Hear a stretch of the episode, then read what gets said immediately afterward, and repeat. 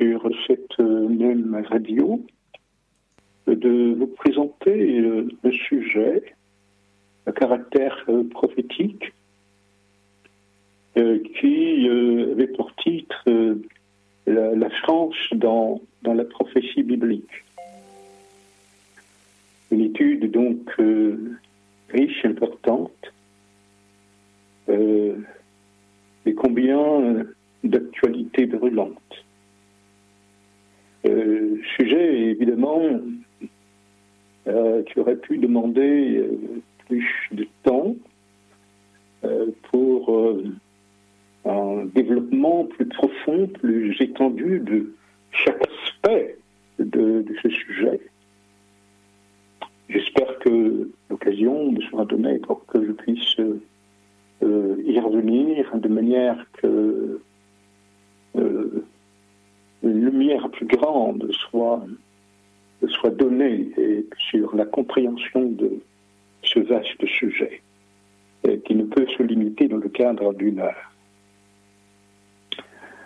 Euh, ce soir donc, j'aimerais aborder avec vous un sujet qui n'est pas simple non plus, euh, qui est pour titre le, le Brexit.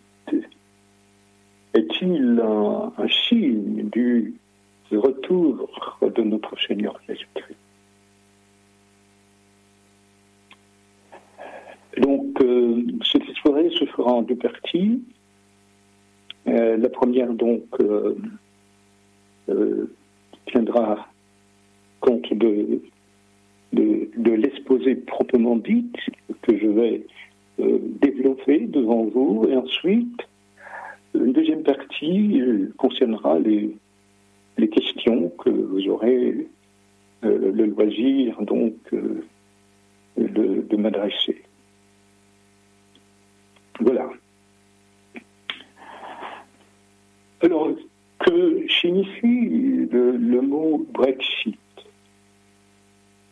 Le mot Brexit, c'est une contraction de, deux mots anglais. Euh, British, donc britannique, et exit, qui veut dire sortie.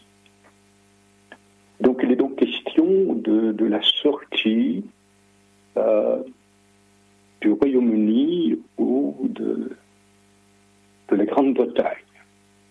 Sortie nous savons d'où, de, de l'Europe. Donc s'il y a euh, aujourd'hui un pays au fait de l'actualité, c'est bien justement l'Angleterre, hein, le Royaume-Uni. Trois raisons euh, l'expliquent. D'abord, tout récemment, le, au 9 euh, avril dernier, euh, nous avons connu la mort euh, du euh, prince Philippe, époux de la reine Élisabeth d'Angleterre, qui a donc fait l'actualité. Le deuxième événement, c'est le vaccin anglais AstraZeneca contre le Covid-19. Euh, faut lui préciser, c'est un vaccin anglais euh, qui lui aussi euh, fait l'actualité en Europe. vaccin, tantôt accepté, tantôt mis en cause. Voilà, et nous savons que euh, l'Europe a intenté un, un procès contre euh, AstraZeneca. Zeneca.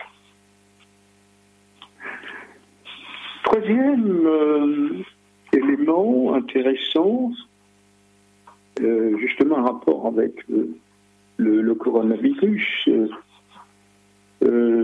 l'Angleterre, donc, est aujourd'hui en Europe le, premier pays qui, lève la tête face donc à cette pandémie. 70% des Anglais ont été, ont été vaccinés et, certains pensent que les Anglais auraient atteint ce qu'on appelle l'immunité collective, ce qui fait que beaucoup de restrictions jusque-là imposées aux Anglais ont été levées.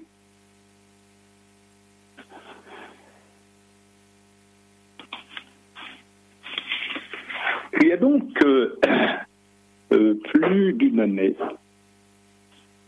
très précisément le 31 janvier euh, de 2020, ce pays membre de l'Union européenne va donc euh, euh, sortir, quitter l'Europe. Et cela, très précisément, trois ans et demi après le vote de ce même pays, alors le vote du 24 juin 2007, 2000, pardon, 2007, 2016, donc le 24 juin 2016, donc les Anglais ont voté leur sortie de l'Union européenne. Et donc trois ans et demi après, soit le 31 janvier 2016, 2020, pardon, euh, ce pays quittait officiellement euh, euh, la communauté de l'Europe, l'Union européenne. L'Union européenne. C'est donc intéressant de, le souligner parce, parce que cet événement a, bouleversé l'Europe euh, et, continue justement à, causer des, problèmes même après euh, la sortie de ce, de ce pays. Alors, disons quelques mots euh, du passé de la Grande-Bretagne. Juste quelques mots. Quelques mots. L'Angleterre est un pays qui a un passé euh, florissant.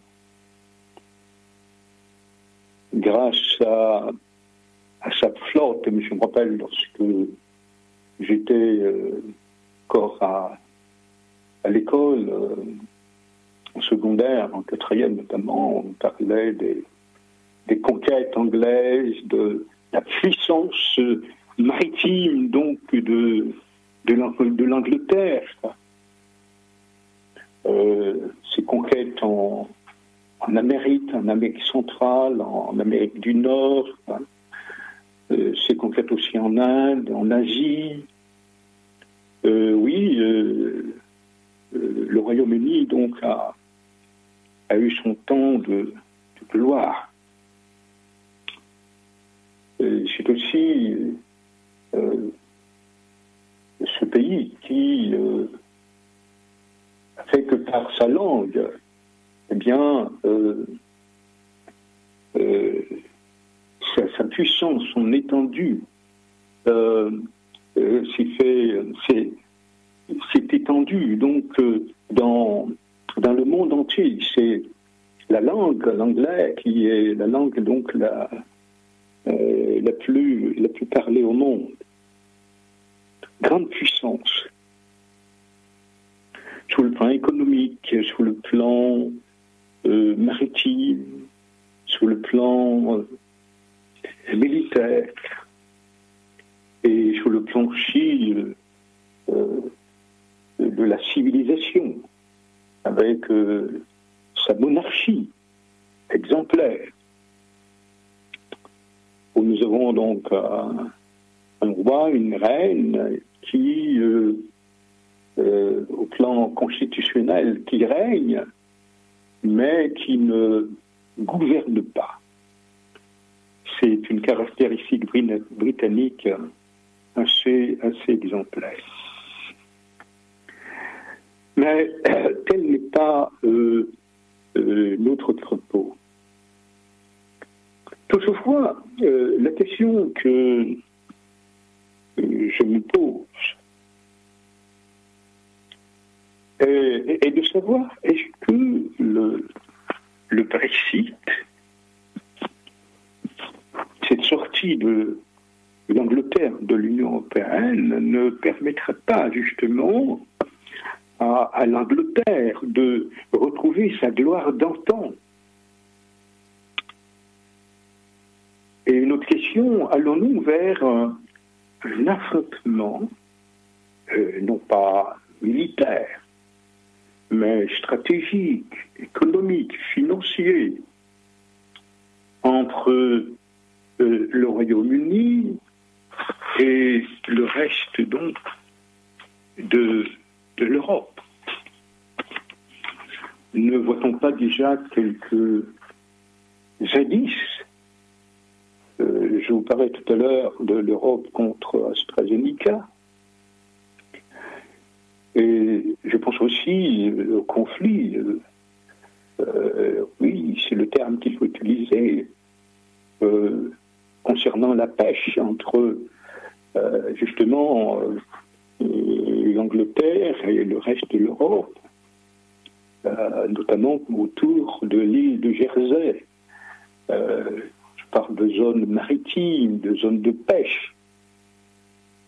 L'Angleterre revendique euh, l'entièreté de son territoire, qui jadis était ouvert à, l'Europe, mais maintenant qu'elle réclame à elle seule. Voilà donc quelques éléments de, réflexion. Il y en a bien d'autres autour donc euh, euh, de ce Brexit. Euh, nous ne sommes pas des, politiques, nous sommes donc des, des, biblistes.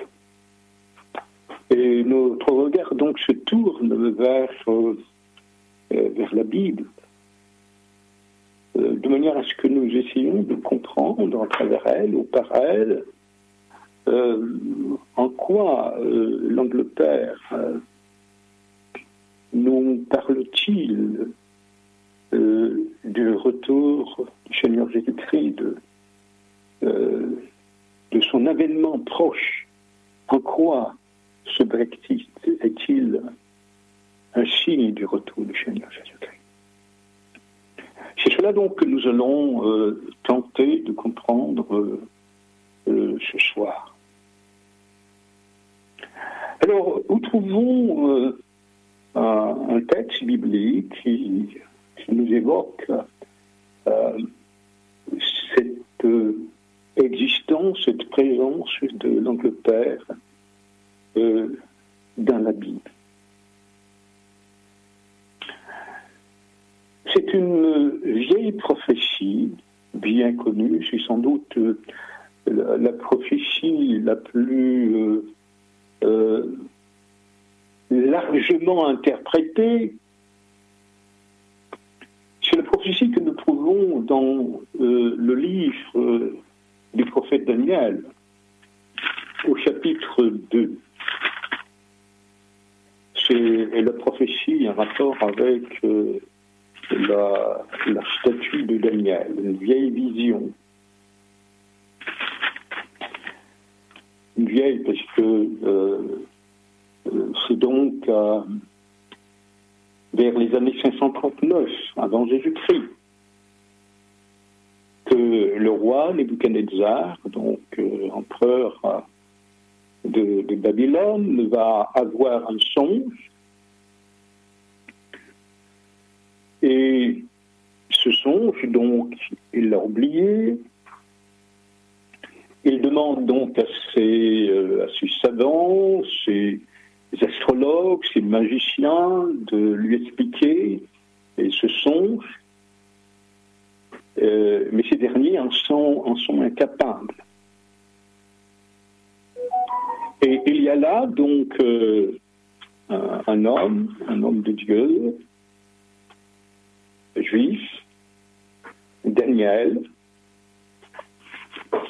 qui est déporté à Babylone, qui est donc présent dans la cour du roi,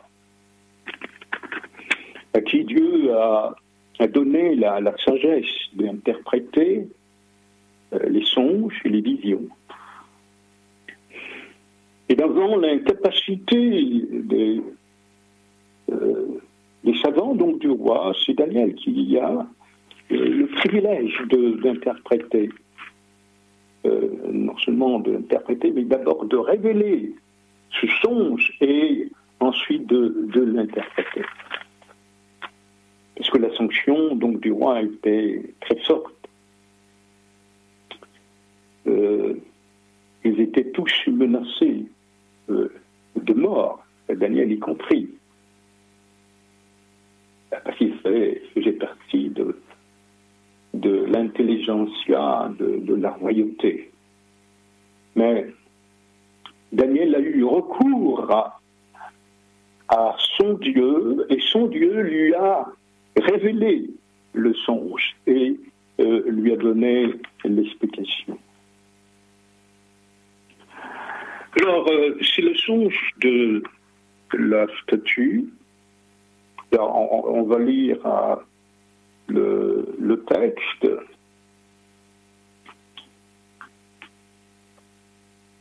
Daniel chapitre 2, verset 31, au roi, tu regardais et tu voyais une grande statue. Cette statue était immense et d'une splendeur extraordinaire.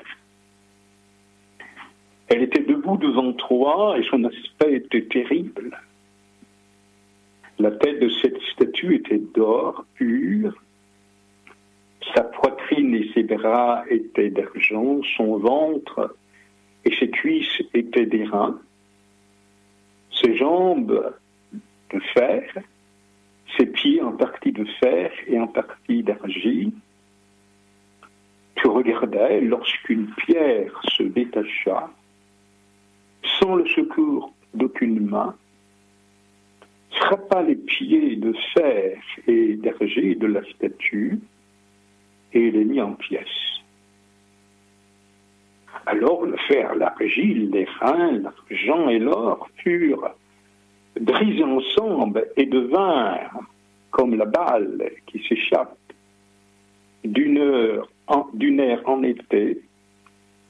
Le vent les emporta et nulle trace n'en fut retrouvée. Mais la pierre qui avait frappé la statue devint une grande montagne et remplit toute la terre. Voilà le son. Nous en donnerons l'explication devant le roi. Et Daniel euh, poursuit, verset 37, Au roi, tu es le roi des rois car le Dieu des cieux t'a donné l'empire, la puissance, la force et la gloire. Il a remis entre tes mains, en quelques lieux qu'ils habitent, les enfants des hommes, les bêtes des champs et les oiseaux du ciel. Il t'a fait dominer sur eux tous. C'est toi qui es la tête d'or. Après toi s'élèvera un autre royaume, moindre que le tien, puis un troisième royaume qui sera d'airain et qui dominera sur toute la terre. Et il y aura un quatrième royaume fort comme du fer. De même que le fer brise et rompt tout, il brisera et rompra tout comme le fer qui met tout en pièces. Et comme tu as vu les pieds et les orteils en partie d'argile et de potier en partie de fer, ce royaume sera divisé. Mais il y aura en lui quelque chose de la force du fer, parce que tu as vu le fer mêlé avec l'argile. Et comme les doigts des pieds étaient en partie de fer et en partie d'argile, ce royaume sera en partie fort et en partie fragile. As vu le fer mêlé avec l'argile, parce qu'ils se mêleront par des alliances humaines, mais ils ne seront point unis l'un à l'autre, de même que le fer ne s'allie point avec l'argile. Je m'arrête là pour, euh, pour l'instant. La vision d'une statue. Et il est intéressant de, souligner euh, la manière dont Dieu parle, se prend pour parler. En, je veux dire, en une statue, Dieu résume toute l'histoire de Nebuchadnezzar, soit donc euh, euh, au 5e siècle avant Jésus-Christ, euh, jusqu'à la fin de l'histoire de l'humanité. C'est-à-dire nos jours. Et, les jours qui précèdent, qui succédons nos jours, mais qui nous amènent donc très précisément à la fin de l'histoire de l'humanité. Alors, nous allons très succinctement décrire cette statue, n'est-ce pas, pour euh, nous attarder davantage euh, sur euh, la, question donc du, du, Brexit qui nous intéresse en particulier dans notre sujet. Donc quatre parties, quatre métaux différents, donc l'or, qui euh, symbolise euh, l'empire babylonien de Nebuchadnezzar, de 606 avant Jésus-Christ à 538.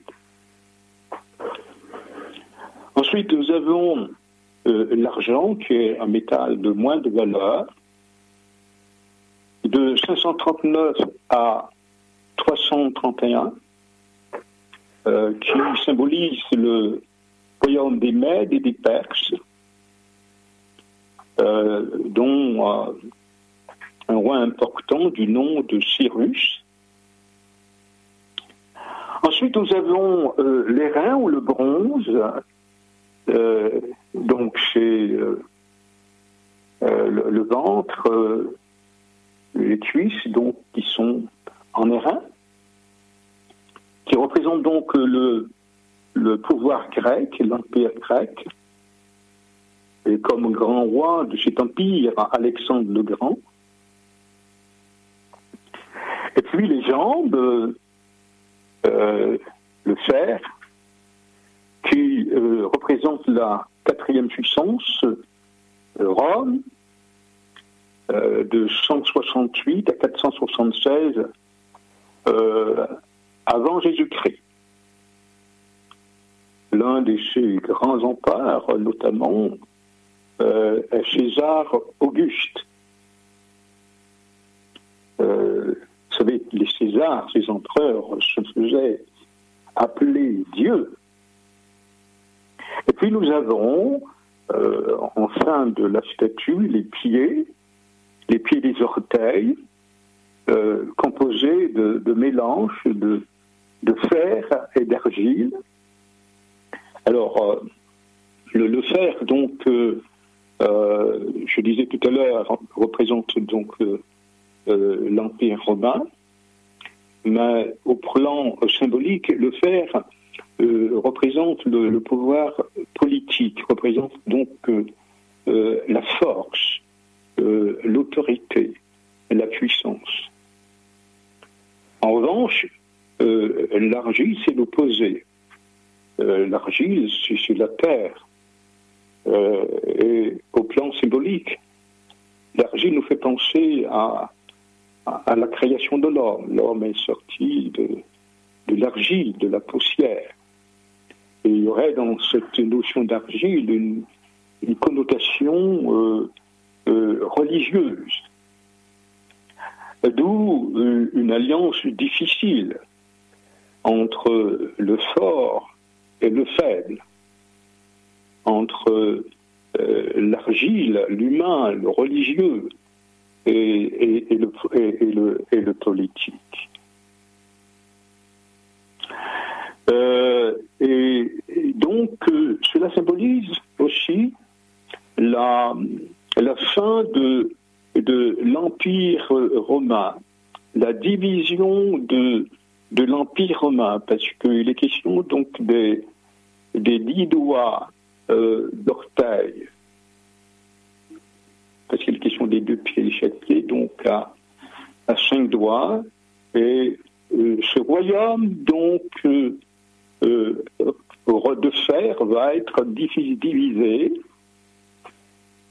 Et euh, cela donc va intervenir ou même va contribuer à, à la division de l'Empire romain lorsque justement euh, l'histoire nous le montre, les, des tribus barbares venues du nord et, de l'est donc vont euh, contribuer donc à, la fin de, de l'Empire romain.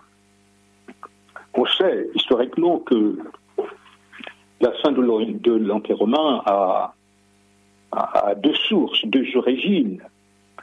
Une cause donc interne, à cause donc de la corruption morale existante à l'intérieur de, cet empire. Euh, euh, des mœurs, des vices, des cruautés, des, assassinats, des empoisonnements.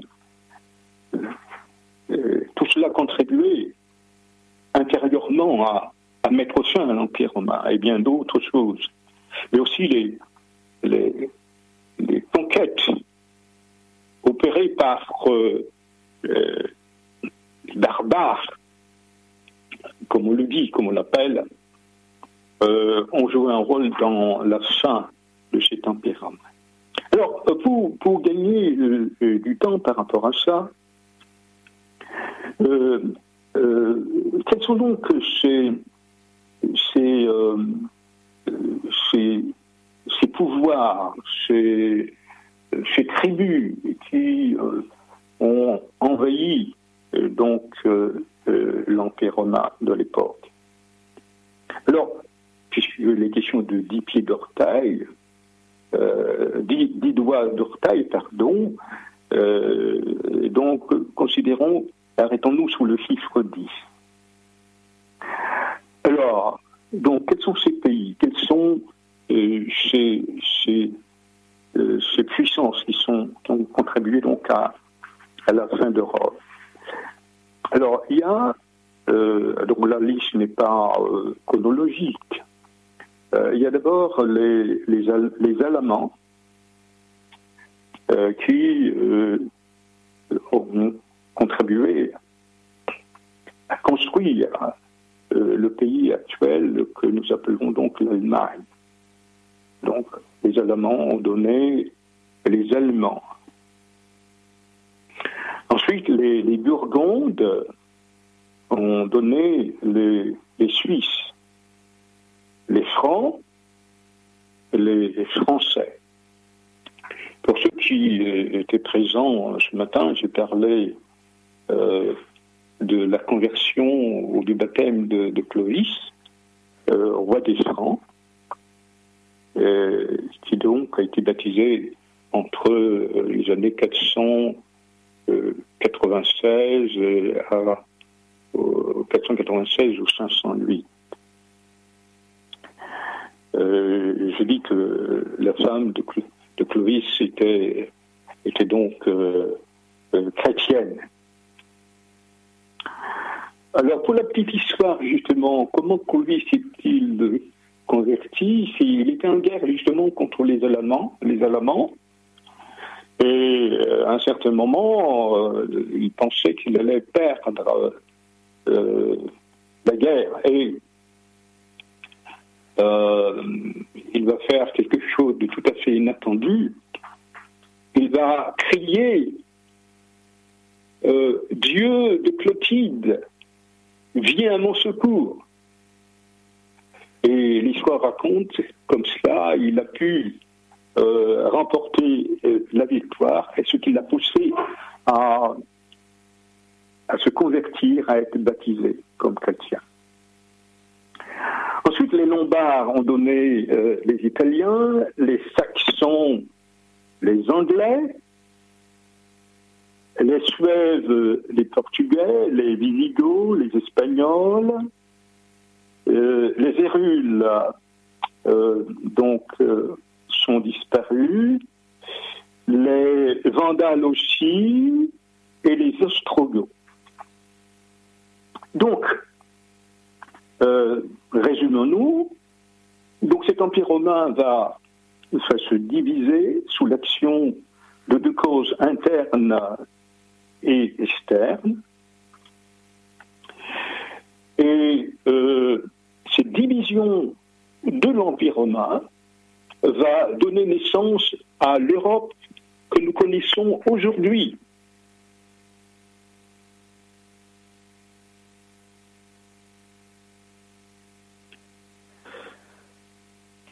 continuons donc l'étude de notre prophétie.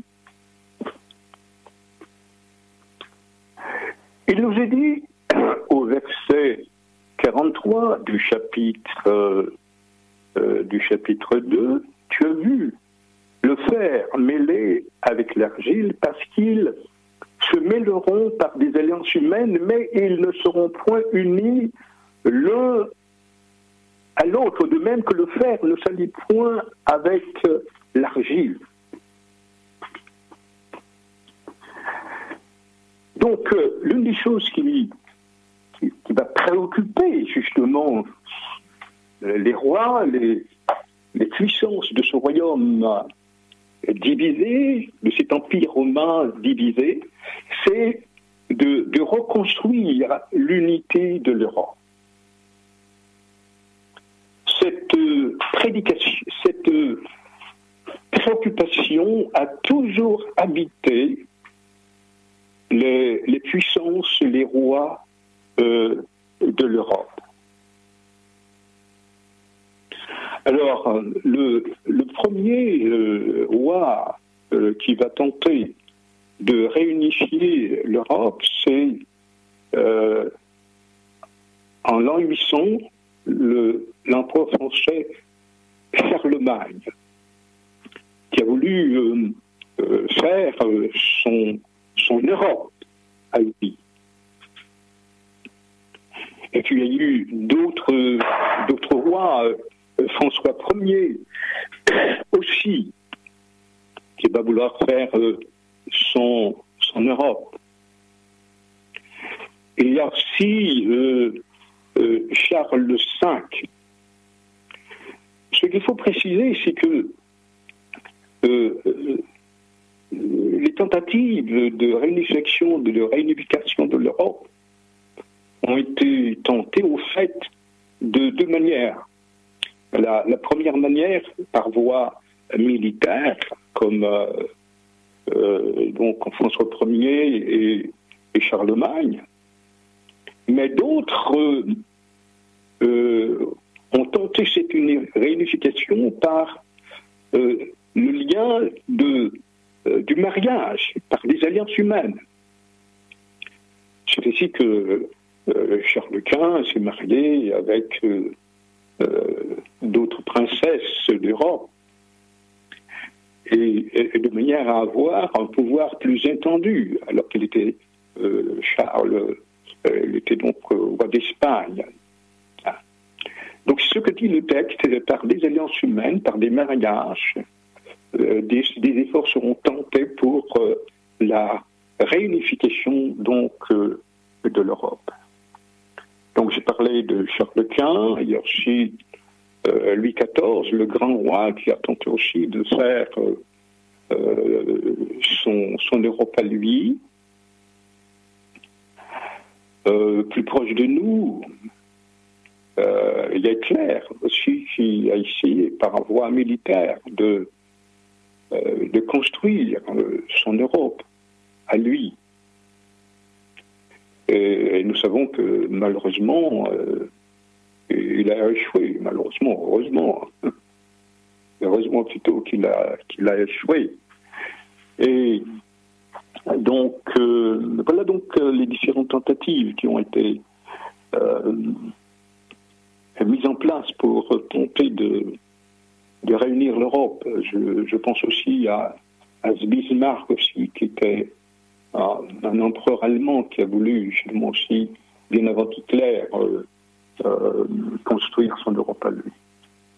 Donc devant l'échec euh, de reconstruction d'Europe par voie militaire et par voie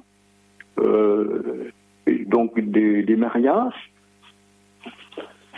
de nouvelles tentatives vont être mises en place pour euh, constituer l'Union européenne que nous connaissons aujourd'hui.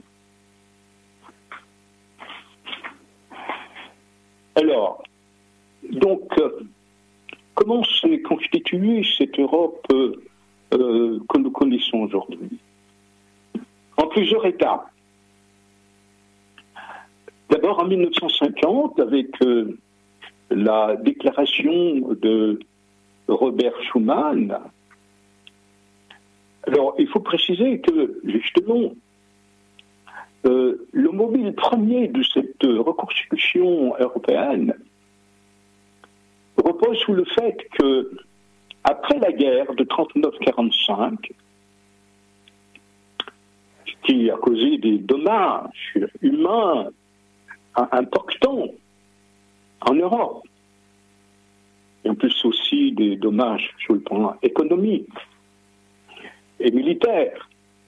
Eh bien, euh, les, hommes ont voulu que cela ne se reproduise plus. Et c'est dans la même période qu'on assiste donc à la création de, euh, l'ONU, et euh, dans la foulée à, la mise en place donc euh, d'une union, d'une force, d'une puissance européenne pour que les choses euh, ne recommencent plus. C'est donc la déclaration de Robert Schuman en 1950. En 1951, nous avons ce qu'on appelle, la, construction, donc la communauté économique du charbon et de l'acier.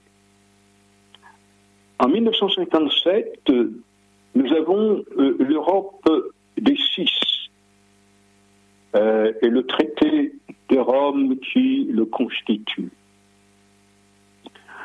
En 1973, euh, l'Europe des six passe à l'Europe des neuf.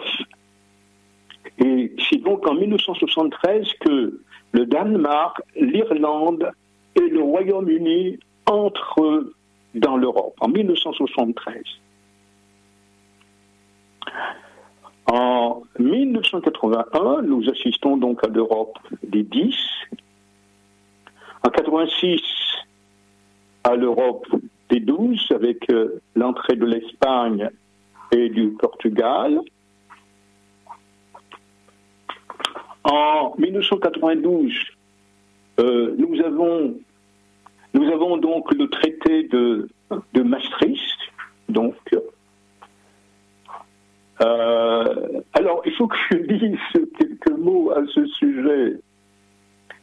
Parce que, en effet, j'étais pasteur, stagiaire à Châtellerault euh, dans cette période-là.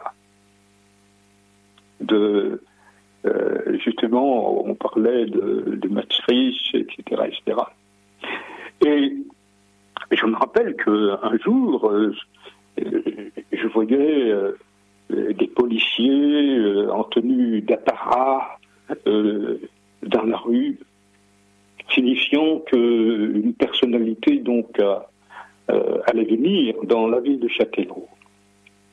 En effet, je, me suis inquiété, je me suis renseigné, et euh, j'ai appris que c'était le, ministre des Affaires européennes qui venait, je ne me rappelle plus de, son nom, qui venait pour une conférence, un dîner, débat euh, sur donc euh, l'Europe, sur Maastricht. Et alors, je vais au château, donc, où devait avoir cette, cette rencontre. Il y avait un policier à la porte. Et euh, avec culot, je, je dis euh, au policier, euh, voilà, écoutez, moi, je ne comprends pas comment le, le, pasteur de l'église adventiste n'a pas reçu une invitation pour assister au dîner débat euh, en présence du ministre de, des Affaires euh, européennes.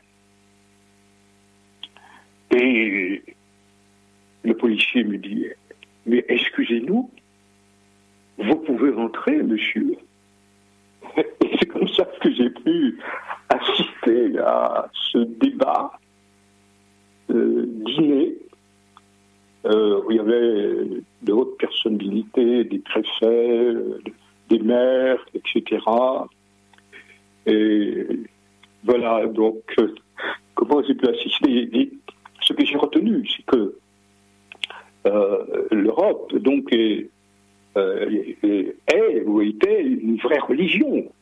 L'Europe était porteuse de toutes solutions sur le plan du travail, sur le plan du chômage, sur le plan de l'éducation, sur le plan économique, euh, et, bien d'autres. Et, là, je ferme la parenthèse. En 1995, c'est donc l'Europe des 15. En 1989, donc, euh, euh, c'est l'entrée de l'euro en 89. En 93, donc, en 95, c'est l'Autriche et la Finlande et la Suède donc qui rentrent. OK. 2000-2005, euh, c'est l'échec du projet de constitution européenne. Constitution européenne qui a été rédigée par un Français, euh, donc euh, l'ex-président Giscard d'Estaing, n'est-ce pas? 2004, donc, nous passons à l'Europe à 25, avec 10 nouveaux États, Chypre, Estonie, Hongrie, Lettonie, Lituanie, Malte, Pologne, République tchèque, Slovaquie et Slovénie. Et en 2007, nous passons donc à l'Europe de 27, euh, avec euh, l'entrée de deux pays, la Roumanie, la Bulgarie. Et en 2013, nous passons à l'Europe euh, de 28 avec l'entrée de la Croatie. Et c'est donc en 2016, très précisément le 23 euh, janvier 2023, euh, pardon, euh, juin 2016, je le répète, 23 juin 2016, que l'Angleterre, donc, va, voter sa sortie de l'Europe, de l'Union européenne.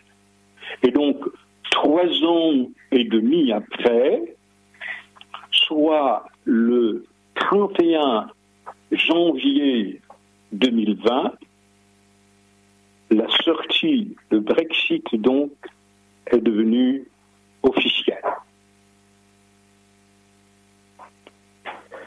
Alors, je me suis posé la question en tant qu'étudiant de la Bible, pourquoi trois ans et demi?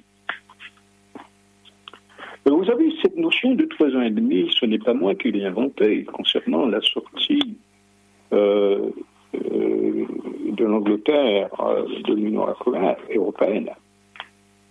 C'est tout simplement aux informations que j'ai entendues,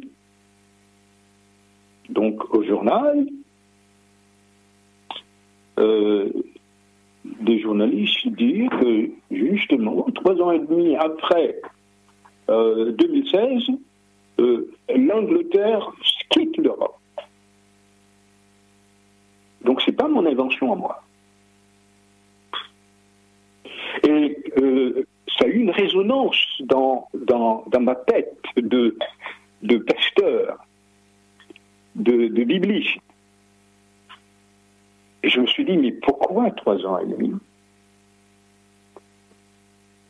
Quelle est la place ou quelle est la signification euh, de ce chiffre dans la Bible? Vous savez que la Bible ne parle pas pour rien.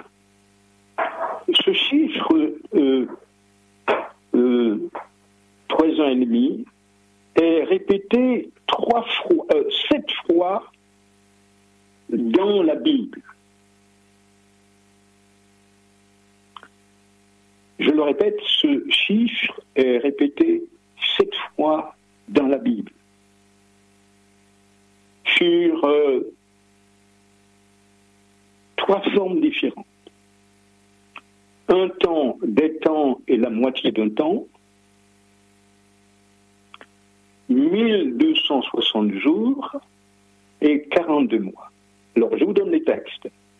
Euh, Daniel 7, verset 25. Daniel 12, verset 5. Apocalypse 12, 6, Apocalypse 11, verset 2. Et encore euh, euh, deux autres textes dont je n'ai pas relevé euh, les, versets. Cette fois. Et ce matin, j'aurais pu évoquer dans ma prédication sur la France ces, chiffres prophétiques, euh, ce qu'on appelle donc des, des prophéties chiffrées. Parce que la France est aussi concernée cette fois par ce chiffre, trois ans et demi.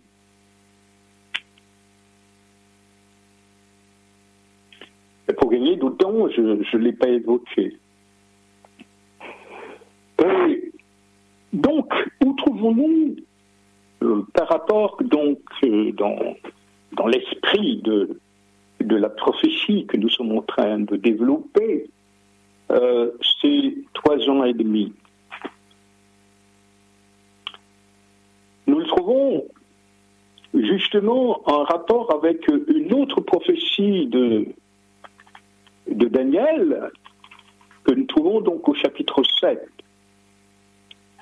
Mais là aussi, cela nous prendra un temps, euh, oui, un temps euh, euh, suffisamment substantiel pour développer l'ensemble du chapitre 7. ça pourrait évidemment faire l'objet d'une autre étude.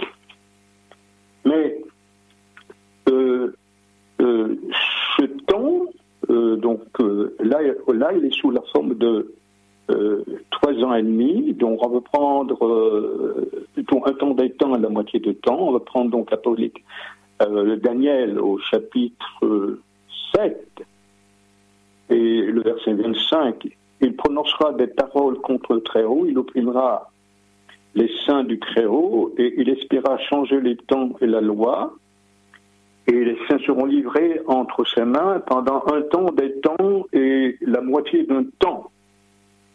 Alors, un temps, c'est une année, des temps, c'est deux, deux années, donc un et deux, ça fait trois, et la moitié d'un temps, la moitié d'une année, ça nous fait trois ans et demi. Alors, euh, ce temps prophétique a deux applications. Alors, j'aimerais que euh, vous me suivez bien sous ce plan-là, parce que je veux dire quelque chose de très, très, très sensible. notamment aux oreilles des, des adventistes. C'est peut-être une explication qu'ils entendent pour la première fois. Donc il y a deux applications de cette prophétie, les trois temps et demi. Il y a donc euh, une interprétation symbolique ou prophétique. C'est-à-dire que les trois ans et demi, euh, donc un an c'est 360, deux ans c'est 120 et la moitié d'un an, cela nous fait un total donc de 1260 jours. Mais dans l'interprétation euh, symbolique ou prophétique, ne sont pas pris au sens littéral. Donc il ne s'agit pas de 1260 jours littéraux. Mais on applique ce qu'on appelle le principe jour-année, que nous trouvons donc euh, euh, chez Ézéchiel. C'est-à-dire un jour est égal une année. En appliquant ce principe, nous avons donc au lieu de 1260 jours littéraux, nous avons 1260 années. Mais, et c'est là que j'attire l'attention de nos auditeurs, cette prophétie n'a pas qu'une application prophétique ou symbolique. Elle a aussi une application littérale. Et justement, cette application littérale est, mise en rapport justement avec la France, dont je vous ai parlé ce matin. Alors je vous invite donc à, à prendre euh, le, chapitre 11 du livre de, de l'Apocalypse. Daniel, euh, pardon, Apocalypse chapitre 11, verset 7. Quand ils auront achevé leur témoignage, la bête qui monte de l'abîme leur fera la guerre, les vaincra et les tuera et leurs cadavres seront sous la place de la grande ville, qu'on nomme symboliquement Sodome et Gomorre, là même le Seigneur a été crucifié. J'en ai parlé très très très brièvement euh, ce matin euh, de cet aspect-là, de la France révolutionnaire. Des hommes euh, d'entre les peuples, des tribus de la langue, les tribus des langues et des nations verront leurs cadavres pendant trois jours et demi trois jours et demi. Ensuite, verset 11, après trois jours et demi, un esprit de vie venant de Dieu entra en eux. Ici, les trois jours et demi ne sont pas à prendre au sens euh, symbolique ou prophétique, mais au sens littéral.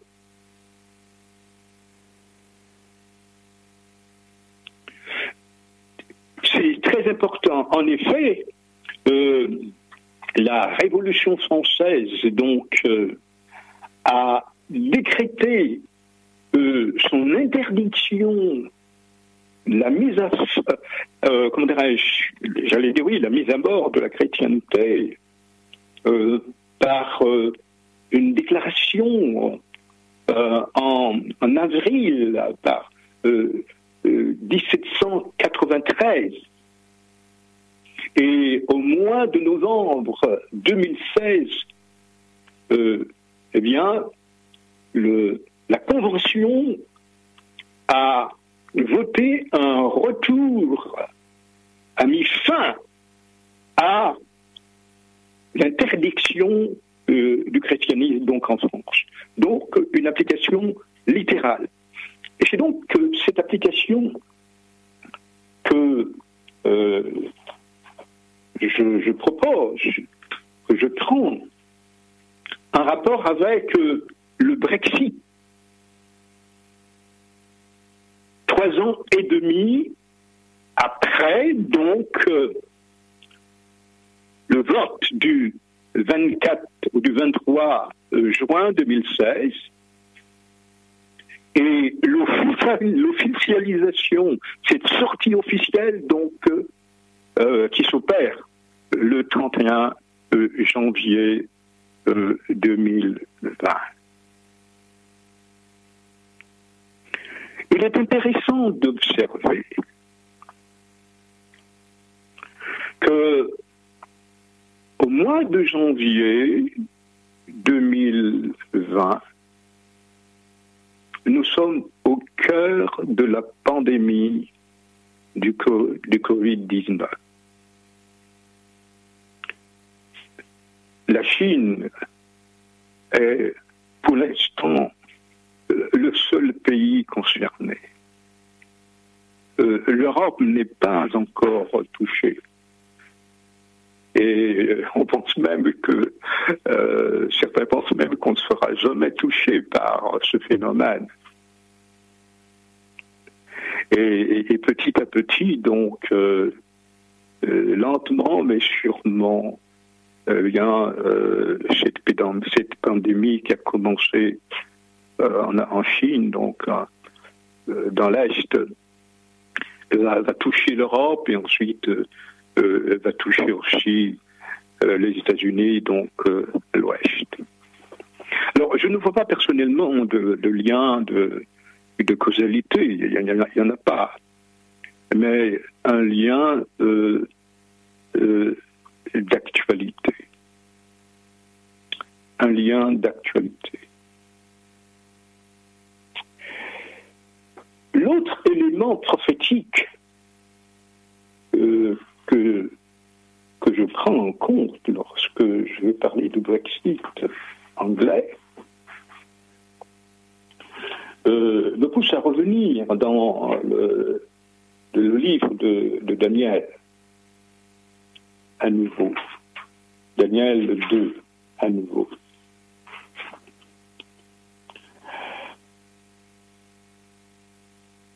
En effet, reprenons les versets 43 et les versets 44. Vous allez voir.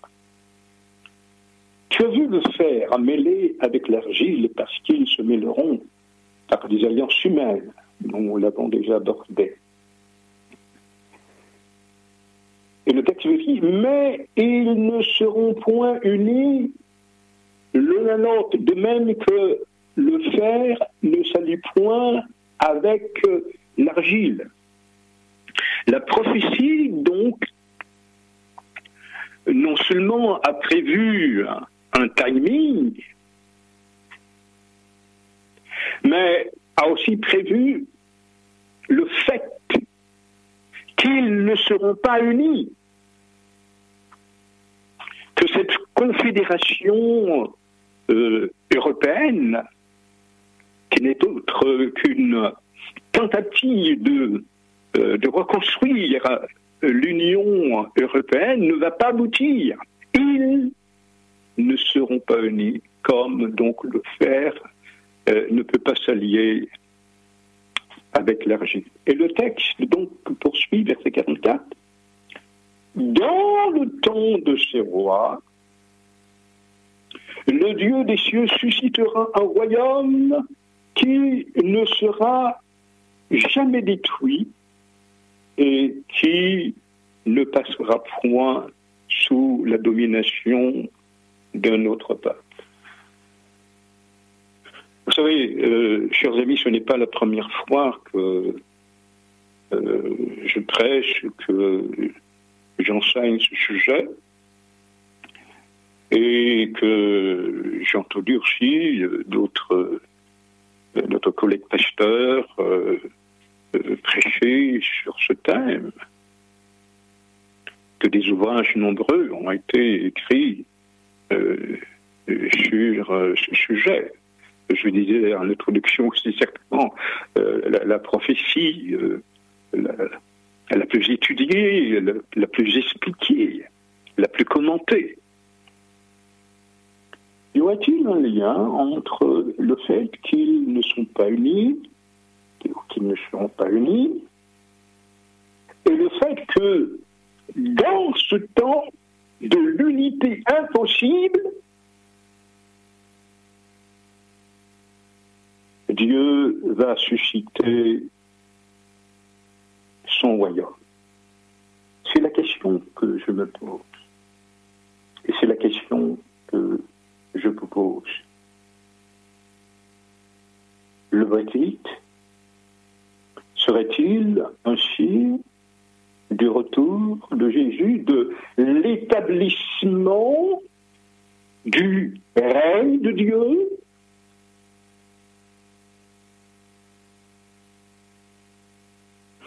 Le Seigneur reviendra-t-il dans le temps du Brexit?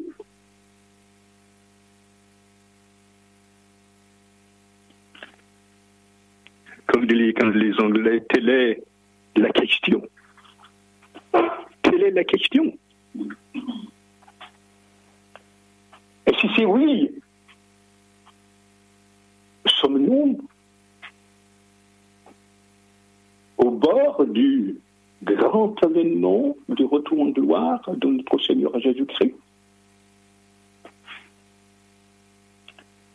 Et deuxième question, quelle quel rôle l'Europe donc euh, va-t-elle jouer dans la crise finale, dans la délivrance finale Quelle est la part de l'Europe en tant qu'organisation euh, donc internationale? Quel rôle va-t-elle prendre? Fera-t-elle partie donc des dix comme j'ai parlé ce matin, qui vont euh, donner leur pouvoir à la bête et pour faire la guerre contre Christ et donc contre Dieu et contre son peuple parce que, vous le savez bien, on ne peut pas faire la guerre contre Dieu ni contre le Christ, mais contre son peuple, contre ses fidèles, contre ceux qui observent et obéissent à ses commandements. Oui, je m'interroge sincèrement, le Brexit est donc est-il un signe de la proximité du retour en gloire de notre Seigneur Jésus-Christ? Et puis une autre question, allons-nous vers d'autres Brexit Allons-nous vers un, éclatement de l'Union européenne dans, dans les années à venir Nous ne savons pas.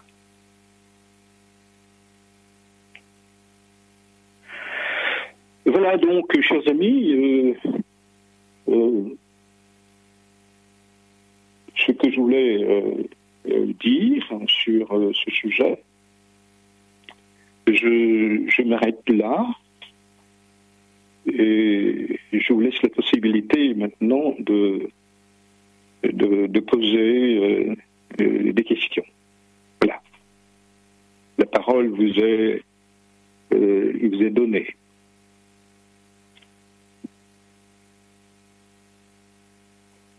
N'hésitez pas, euh, posez vos questions et je, tâcherai de, vous répondre.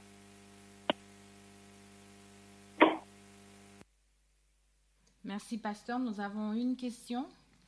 Euh, il y a une auditrice qui nous a envoyé, qui nous a demandé, je lis la question. Vous avez parlé du, Vous avez parlé de l'Angleterre. Euh, l'auditrice nous a demandé devrais-je me faire vacciner alors que je sais que tout ceci est d'ordre financier Écho, il y a un écho, euh, ce qui a fait que j'ai pas très très très bien compris la, question. Euh, est-ce que tu pourrais reformuler la question pour que je l'entende et que je la comprenne intelligemment? Merci beaucoup. D'accord. Alors, il y a une auditrice qui, qui nous a demandé, puisque toi tu as parlé euh, euh, du vaccin au début de la présentation, l'auditrice nous a demandé est-ce qu'elle doit se faire vacciner alors que tout ceci est d'ordre financier? Alors, si, euh, comment dirais-je, euh, la personne qui a posé la question euh, était présente euh, ce matin lors de, de mon exposé sur, sur la France, la prophétie. J'ai dit, je le répète, que contrairement à ce qui se dit, nous ne sommes pas encore dans euh, ce qu'on appelle la marque de la bête. Nous ne sommes pas dans, la marque de la bête. Euh, cela viendra, nous sommes dans une préfiguration, dans une typologie, dans une préfiguration euh, de ce qui va certainement s'établir. Mais il faut que cela, il faut qu'il y ait avant la, mise en place d'un système de pouvoir religieux euh, une dictature sanitaire ne peut pas imposer la marque de la bête. C'est seulement une dictature religieuse, spirituelle qui peut le faire. Maintenant, cela touche une dimension euh, économique. Est-ce qu'il faut euh, se faire vacciner parce que ça a un caractère financier? Sans doute que c'est un caractère financier. Mais euh, euh, le, problème ne se pose pas à mon niveau à ce point-là. C'est un problème qui touche plutôt une question de, la liberté euh, de chacun.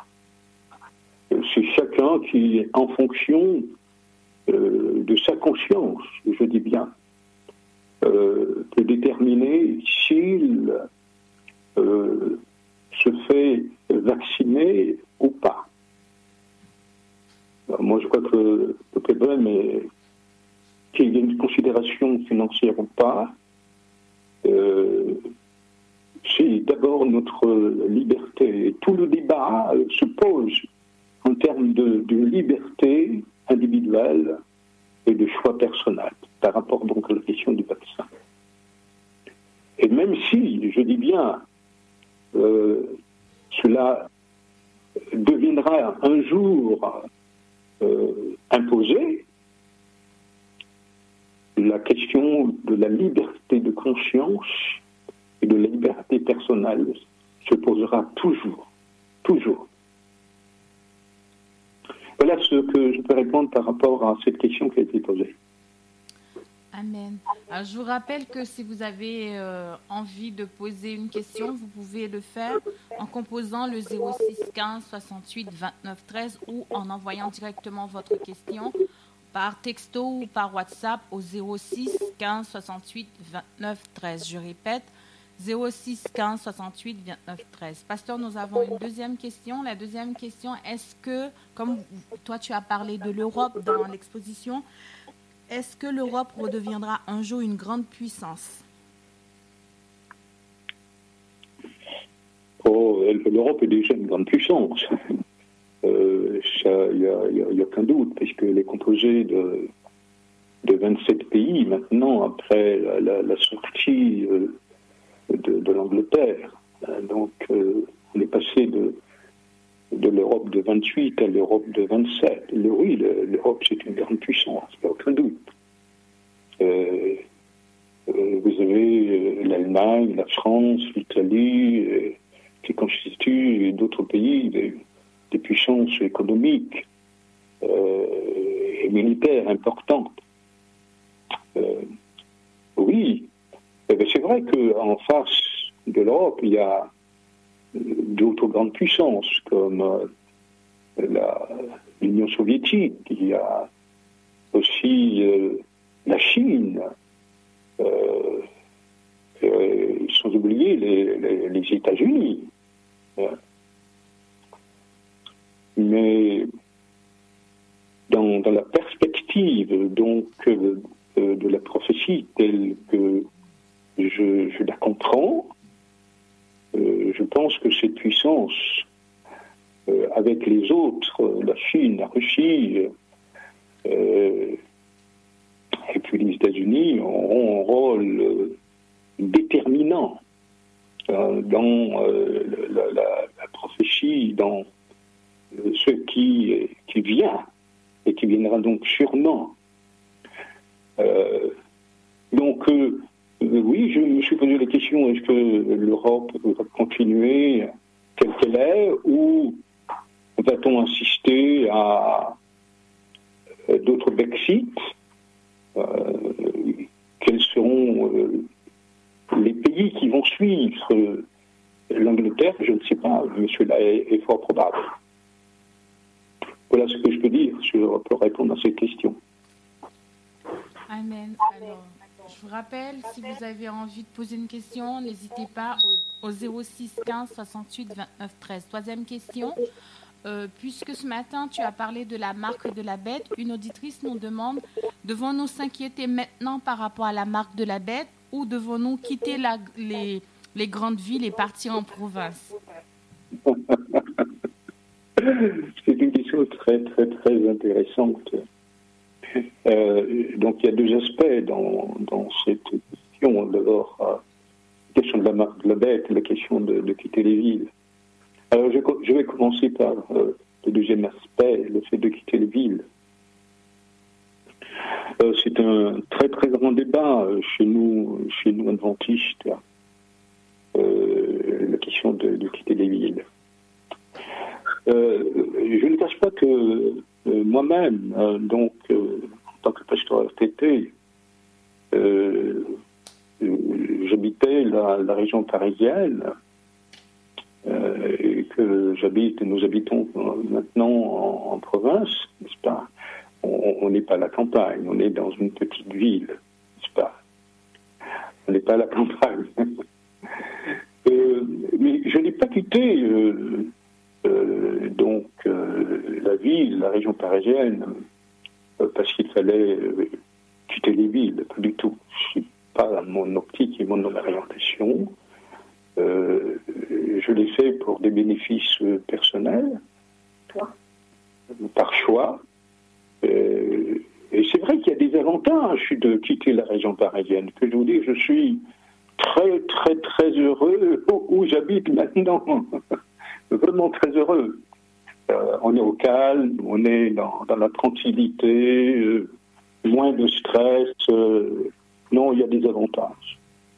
Donc, que ce soit par rapport à, la loi du dimanche ou par rapport à d'autres raisons, si vous avez la possibilité de quitter les villes, c'est avantageux, c'est vraiment avantageux. Maintenant, euh, euh, que chacun aussi, dans ce domaine-là, euh, agit selon ses possibilités.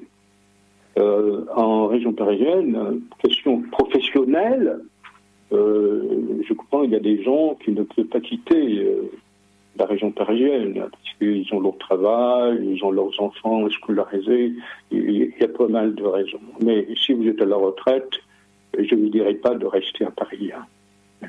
Euh, allez donc en, province plutôt. Mais ceci n'a aucun lien avec la, marque de la bête. Donc, euh, la, marque de la bête, euh, puisque la question donc a été posée, se fera jour, il n'y a aucun doute à ce sujet. Moi, je m'appuie sur la parole de Dieu. Je vous ai dit ce matin que cela prendra une forme inattendue. Ce sera serait euh, le fait d'un acte miraculeux, d'un prodige, des forces surnaturelles. C'est ce que dit la parole de Dieu. C'est le dragon des esprits impurs qui vont donc euh, réunir, rassembler les chefs de la terre pour les pousser à combattre contre Dieu.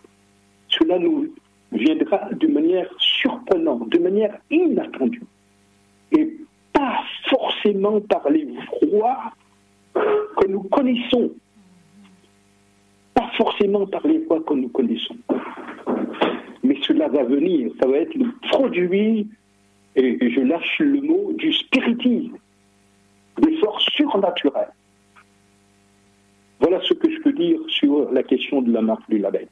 Et c'est à ce moment-là que nous aurons à nous positionner fermement, parce que la marque de, la bête aura une nature spirituelle. Le vaccin n'a pas une nature spirituelle. Elle a une nature médicale. Mais la, la marque de la bête aura une nature spirituelle. Voilà. Est-ce qu'il y a d'autres questions? On a une dernière question. Euh, je pense que tu as, tu l'as répondu, mais bon, je vais la poser quand même puisqu'on nous l'a demandé, on nous envoyé. Euh, vu que le vaccin a une portée médicale, est-ce que c'est pas quand même euh, la marque de la bête qui est camouflée, cachée dedans? Est-ce qu'il n'y a pas la marque de la bête cachée dedans? Oui. Euh, c'est une question subtile, très très subtile. Et euh, par tempérament, j'ai envie d'entrer dans la subtilité, par tempérament. Euh, mais je me demande si je vais être compris dans cette subtilité.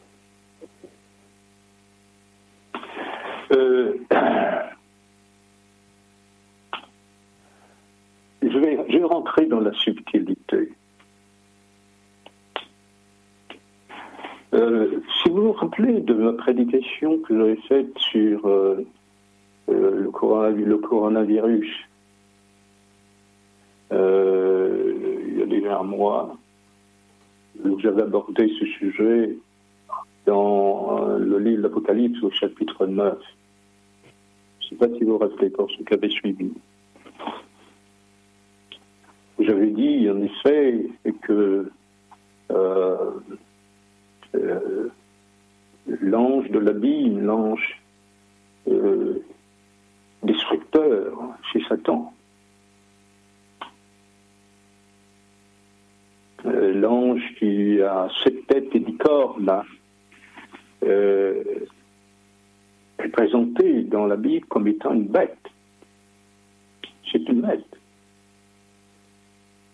Satan, c'est euh, la bête qui est derrière toutes les bêtes du livre de l'Apocalypse. Oui, l'Apocalypse parle, de, bêtes. La France est une bête, la, papauté, les, États-Unis, euh, Babylone, euh, Médo-Perse, euh, tous ces royaumes, donc, nous sont décrits sur la forme d'une bête. Donc, on ne peut pas ignorer bibliquement cette notion de, bête. On ne peut pas l'ignorer. Donc, dire que, que le vaccin serait une marque de la bête. dans cette thématique, dans ce raisonnement, ça peut se comprendre. Vous voyez ce que je veux dire? Mais euh, je le répète, euh, c'est une, oui, c'est un, c'est un positionnement possible Intellectuellement, ça peut se dire, toujours dans, l'imagerie biblique, un, rapport donc avec, avec la notion de bête. Hein. Puisque Satan est une bête, qu'il est l'auteur du mal, et, qu'il est euh, la force du mal cachée derrière euh, cette pandémie. Mais, intellectuellement, cela peut se dire. Mais, euh, ce n'est pas euh, de manière intrinsèque, spirituellement,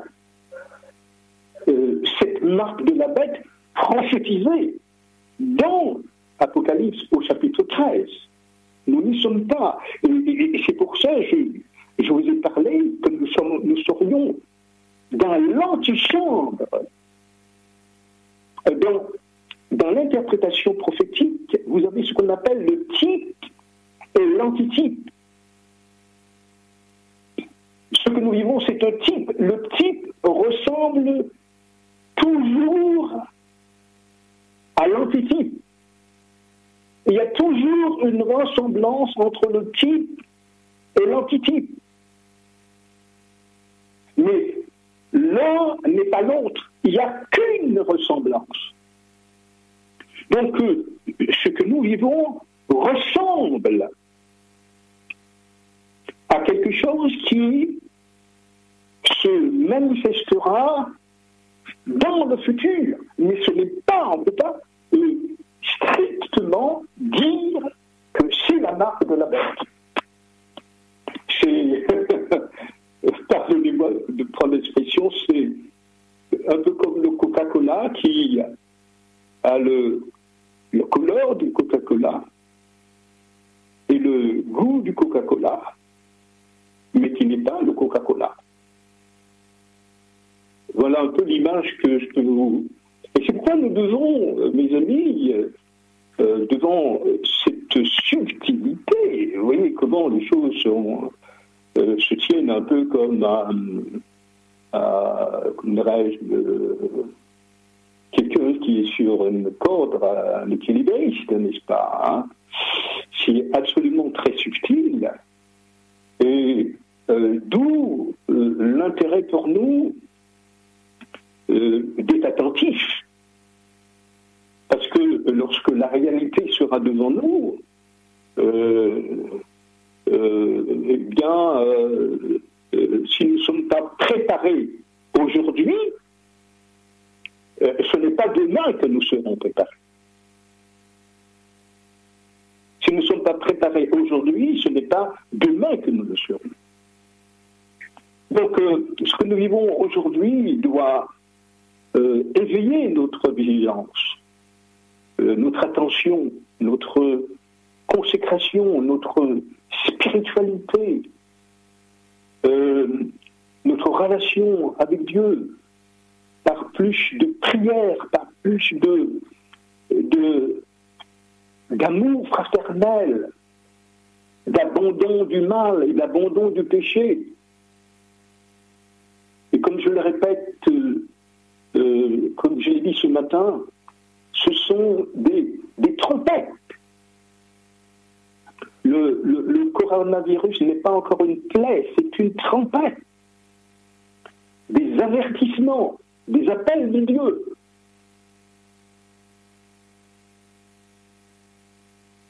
Et lorsque la réalité sera devant nous, mes amis, si nous ne sommes pas très préparés, nous allons tomber dans le piège. Voilà. Est-ce qu'il y a encore une autre question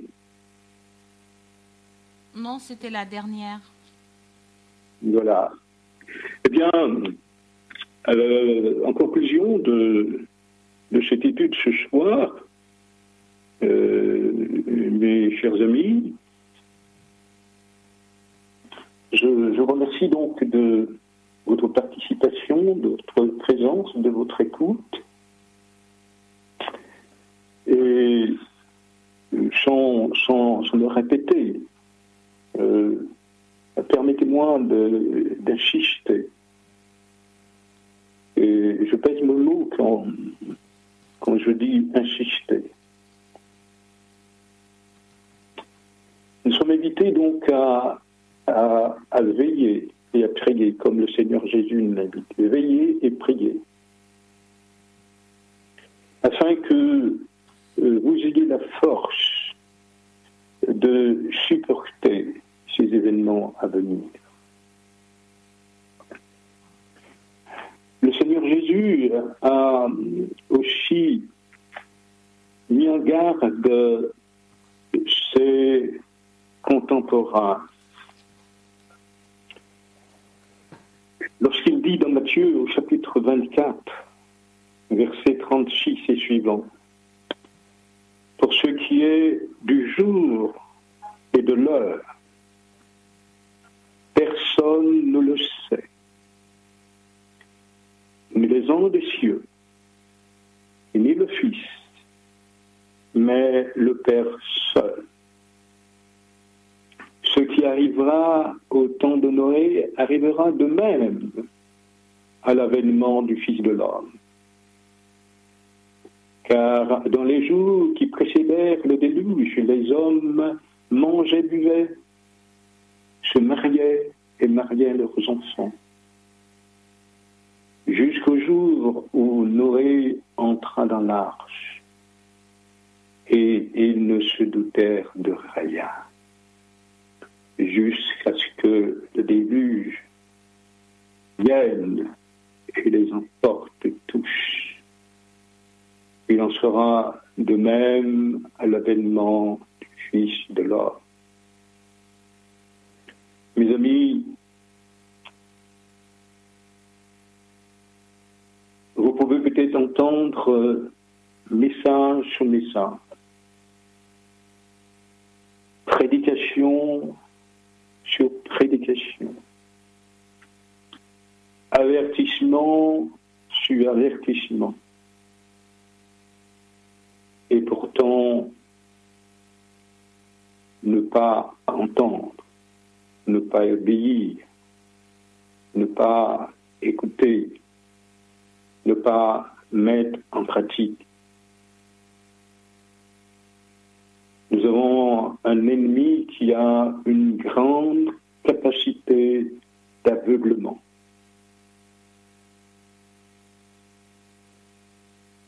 Si nous ne demeurons pas tous les jours dans une communion de prière avec Dieu, à prier trois fois par jour, je le répète, trois fois par jour, prenez des dispositions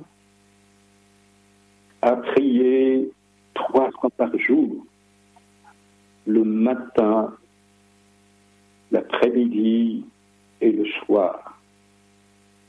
Prenez des dispositions à prier trois fois par jour. Priez l'un avec les autres, priez avec votre épouse, priez avec vos enfants, priez avec les membres d'Église, formez pas des groupes de prière de 8 ou 10 personnes, formez des cellules de prière de 3, 4 personnes priez les uns pour les autres. Priez les uns avec les autres.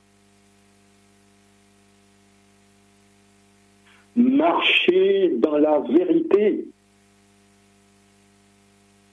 Ne mentez plus. preniez la décision d'arrêter de mentir. Je le répète, il faut que vous preniez par la grâce de Dieu à prendre la décision de ne plus mentir.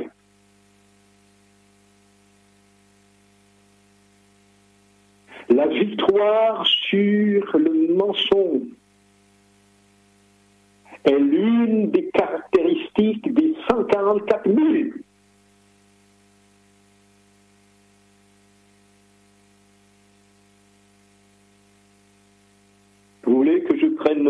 Pardonnez-moi, mes amis, si euh, euh, j'abuse de, votre temps et je demande à, Michael donc de, me pardonner euh, aussi, parce que je sens que j'ai des choses brûlantes à dire. Lorsqu'il est question donc des 144 000, je ne vais pas lire toutes les déclarations. Que nous trouvons dans le chapitre 14. Mais qu'est-ce qu'il est dit? Euh, ah Je vais le prendre quand même, pardonnez-moi, je, je, Je regardais, et voici l'agneau se tenait sur la montagne de Dieu, et avec lui 144 000 personnes qui avaient son nom et le nom de son père écrit sur le front. J'ai entendu du ciel une voix comme un bruit de grosses eaux, comme le bruit d'un grand tonnerre. Et la voix que j'entendis était comme celle de joueurs de harpe, jouant de la harpe. Et il chantait un cantique nouveau devant le trône et devant les quatre êtres vivants et les billards. Et personne ne pouvait apprendre le cantique si ce n'est les 144 000 qui avaient été rachetés de la terre, rachetés de la terre, ce sont eux qui ne se sont pas souillés avec les femmes, car ils sont vierges. Ils suivent l'agneau partout où il va. Ils ont été rachetés d'entre les hommes comme des prémices pour Dieu et pour l'agneau et dans leur bouche, ils ne se sont, ils ne point trouvé de mensonges, car ils sont irréprochables. Chers amis qui m'écoutez, chers frères et sœurs, la victoire sur le mensonge est possible par la puissance du Saint-Esprit. Je le répète, la victoire sur le mensonge est possible par la puissance du Saint-Esprit. Celui qui ment est du diable. Parce que Jésus dit que le diable est menteur dès le commencement. Il est menteur et meurtrier dès le commencement. L'enfant de Dieu, celui qui veut être enlevé, lorsque le Seigneur apparaîtra, ne doit plus mentir. Il faut qu'il arrête de mentir. Il n'est pas un enfant de Dieu s'il continue à mentir.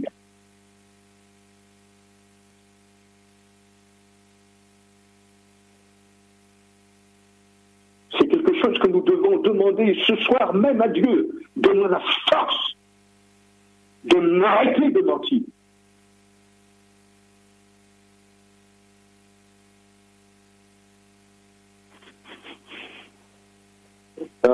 Euh, je vous dis, un, dernier texte que nous trouvons dans Apocalypse, verset, Apocalypse chapitre 22. Il est dit au verset 13, Je suis l'alpha et l'oméga, le premier et le dernier, le commencement et la fin. Heureux ceux qui lavent leur robe afin d'avoir droit à l'arme de vie et d'entrer par les portes dans la ville. Dehors les chiens, les magiciens, les débauchés, les meurtriers, les idolâtres. Et quiconque aime et pratique le mensonge. Si par la grâce de Dieu, vous remportez la victoire sur le mensonge, vous pouvez remporter toujours par la grâce de Dieu la victoire sur toutes sortes de péchés, quels qu'ils soient. Par la grâce et par la puissance du Saint-Esprit. Voilà ce que je demande à Dieu pour vous, chers auditeurs, auditrices que vous soyez euh, euh, adventiste du septième jour ou non, quelle que soit votre confession religieuse. La question ne se pose pas est-ce que c'est la marque de la bête ou pas? La question que nous devons nous poser à chacun et à chacune. Suis-je sanctifié? Suis-je né de nouveau? Suis-je transformé par le Saint-Esprit?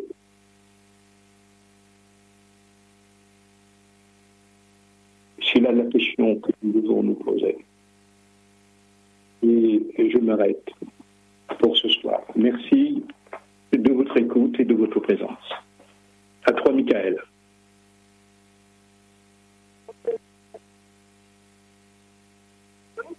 Merci beaucoup. Je vais faire la dernière prière. Merci. Merci encore, Seigneur notre Dieu, de nous avoir euh, euh, adressé la parole ce soir. Ta parole est précieuse pour notre Dieu. Elle est comme euh, l'or pur. Elle est comme euh, la lumière qui euh, nous pénètre au plus profond de nous-mêmes, Seigneur. Nous sommes des humains. Et nous nous préoccupons, Seigneur, souvent des choses visibles. Nous sommes attachés à nos sens, à nos cinq sens. La vue, l'odorat, l'ouïe, le toucher, le goûter. Mais Seigneur, tu nous donné un autre sens qui est la foi. Tu nous as donné une dimension spirituelle. Le fait que nous percevions au-delà du visible l'invisible. Donne-nous ces yeux-là, Seigneur. Donne-nous ces yeux-là.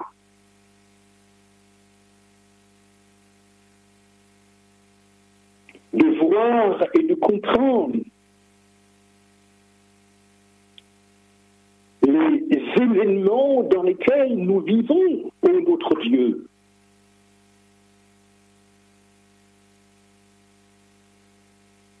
Mais à prêcher pendant 120 ans.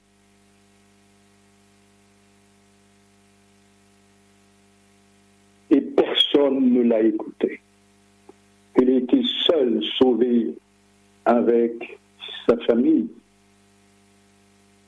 sa femme et ses fils et leurs épouses. Combien, Seigneur, de prédications avons-nous déjà entendues dans nos églises, à la radio, à la télévision, combien d'avertissements nous nous occupons, vous voyez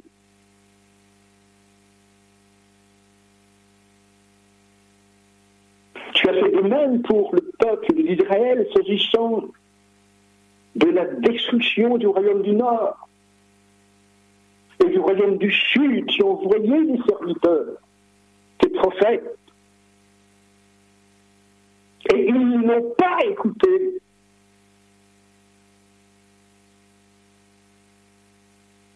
Et aujourd'hui, par ta parole, tu nous parles par euh, des événements que tu as annoncés d'avance, qui s'accomplissent. Tu nous parles. Et nous n'écoutons pas. Et nous ne comprenons pas. Oh Dieu, comme tu es bon, comme tu es patient. Envoie-nous cette pluie, cette pluie promise. Ouvre nos intelligences, grise les liens du puissant révolté. Et donne-nous par le sang du Seigneur Jésus-Christ la victoire sur toutes les forces du mal.